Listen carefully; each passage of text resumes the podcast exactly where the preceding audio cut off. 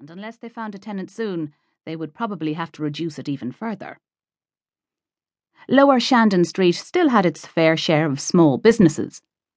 There was Dennis Nolan's Butchers to the left of the property, with Drisheen and pig's bodices in the window, and Hennessy's newsagent to the right, and the Orison African restaurant directly opposite.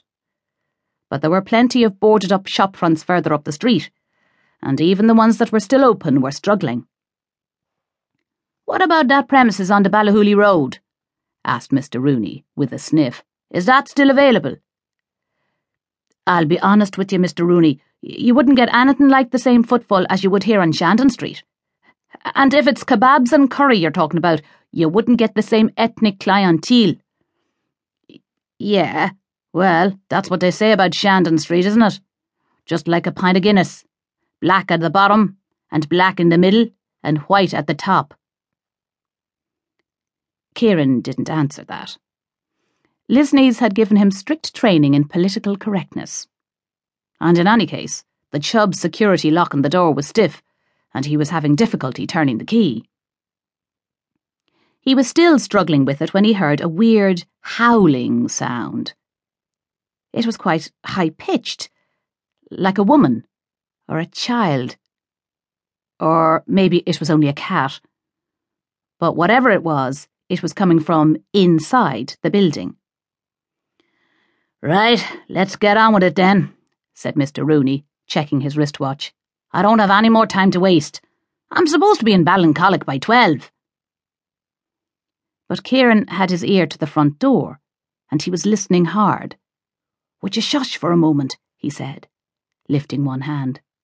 Come here to me, asked Mr. Rooney crossly. I'm sorry, would you shush for a moment, please? I think I can hear somebody. Come on, by. I'm a very busy man, and I'm running late already. No, no, listen. There it is again. It sounds like crying.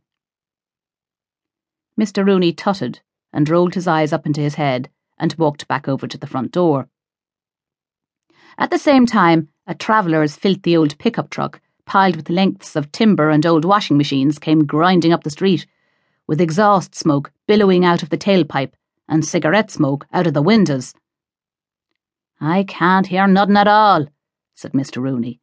It's your imagination playing tricks on you, by. As the pickup laboured its way up to Church Street, however, and the racket from its perforated silencer began to subside, another cry of pain or despair came from somewhere inside the building. The cry was so drawn out that it was almost operatic, and this time they both heard it. I thought you said the place was unoccupied, said Mr. Rooney, almost as if he were accusing Kieran of a breach of contract. It's supposed to be like. The top two floors are rented out separate, but there's nobody in them at the moment, so far as I know. You don't know very much then, do you? I suppose we'll have to go in and see what's amiss. I'd better ring the office first, said Kieran. Oh, yeah, and what can they do? You'd be better off ringing the guards. Kieran hesitated for a few seconds, and then he turned the key in the lock again and opened the front door. The smell seemed even worse this time. It was so strong that at first Kieran thought that he could actually see it, like an orange fog but that was only the light that was filtering down into the hallway from a stained glass window at the top of the first flight of stairs. It was so thick, the smell, that it made him choke. It filled up his nostrils, and his throat, and his lungs.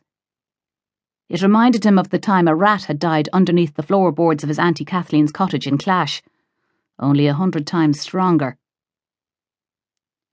The hallway was narrow, with embossed wallpaper which had been painted over in mustard yellow gloss, and a floor covered in worn green lino. A doorway on the left led into the shop. It resisted at first, but Kieran pushed it hard with his shoulder and it shuddered open. Inside, the shop was dark because of the slatted steel security shutters that covered its windows. Two glass fronted food cabinets stood at right angles to each other but their glass was dusty and they were both empty.